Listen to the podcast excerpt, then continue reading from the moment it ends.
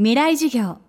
この番組はオーケストレーティング・ア・ブライター・ワールド NEC がお送りします。未来授業木曜日チャプター未来授業。今週の講師はログイン株式会社代表取締役野木史郎さんです。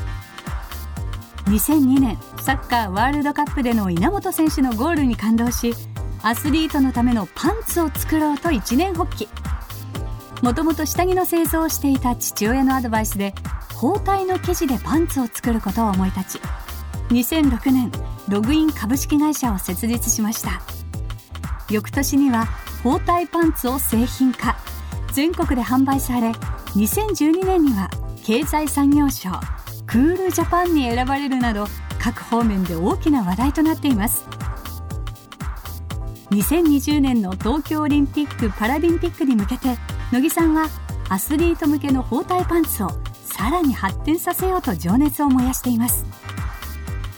未来授業4時間目テーマは徹底的にやる力。東京オリンピックが決定した時、まあ、生放送で見てたんですけどその時に漠然とですけどまあ東京オリンピックに出場する日本選手全員に包帯パンツで出場してもらいたいな。それを目標にしようかって思ってスタートしたんですけどもっといっちゃろかいなっていうかオリンピック出場する全選手が包帯パンツ履くぐらいのいつかねそれぐらいのとこまで行ったろうと。って思って、えー、いろんなアスリートがやっぱりあっちこっちから来るので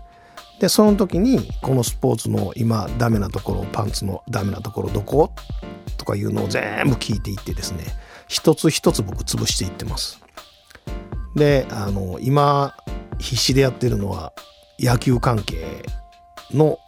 新しい画期的なアンダーウェアを今作ってるのとサポーターもちょっと画期的なやつを考えてます。野球する時ってスライディングするじゃないですか。その時に、えー、破れたり、えー、怪我したりするので、そこにはあのパッドが入ってたりとか、あの衝撃吸収剤が入ったりとかしてるんですね。でも、そんなんじゃなくて、もっとすげえ軽くて、スライディングとかなんやかんやっても全然問題のない新しい技術を導入しようとしてます。そして乃木さんは若い人に必要なのは何事も徹底的にやることだと言います。僕はあのいつも若い人に言うのは優等生になる必要全然ないと僕は思ってて型破れでいいと思うんですよ。でアホに徹したらいいと思うんですよ。別にそんなあの誰も優等生なんて見てても面白くも何ともなくて人がなんでそんなアホなことをやんねんと。アホちゃうかっって言われるぐらいのことを真剣にやってる方が僕はいいと思ってるんですね。やっぱりどんだけその情熱を持ってある一つのことに対して打ち込むかっていうことを経験してる人と経験してない人ではやっぱりその熱量が僕は違うと思うんですよ。とにかく一つのことでも二つのことでも何でもいいんですけど情熱をもうアホというぐらい情熱をかける。その力が一番僕は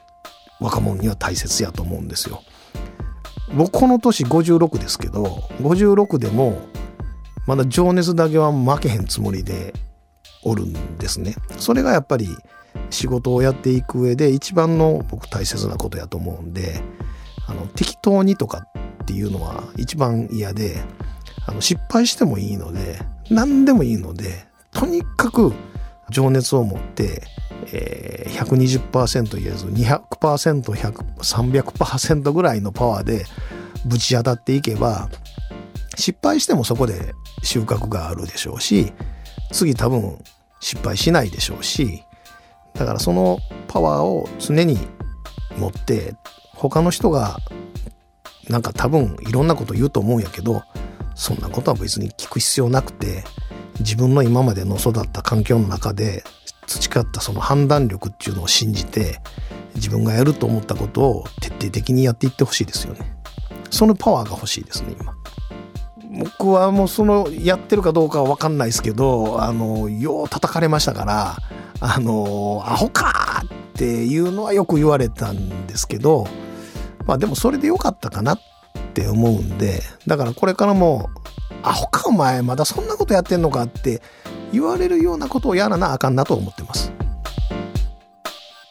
未来授業今週はログイン株式会社代表取締役野木史郎さんの講義をお送りしました。そしてこの番組の特別公開授業の模様が先日放送されました。FM フェスティバル未来授業明日の日本人たちへ。ワークシフト2016第4次産業革命のハピネスとは？今年の講師はメディアアーティストの落合陽一さん。片足義足の日本最速女王高桑早紀さん。IoT のスペシャリストでトロンプロジェクトのリーダー坂村健さん。マツコロイドの生みの親工学博士の石黒博さん。登山家で冒険家医学博士の三浦豪太さんの5人です。現在各事業の完全版をビデオポッドキャストで配信中です。詳しくは未来授業2016で検索してください。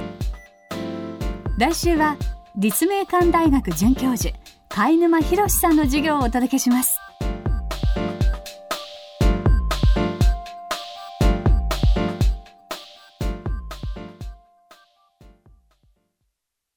未来授業。この番組はオーケストレーティング・ア・ブライター・ワールド NEC がお送りしました。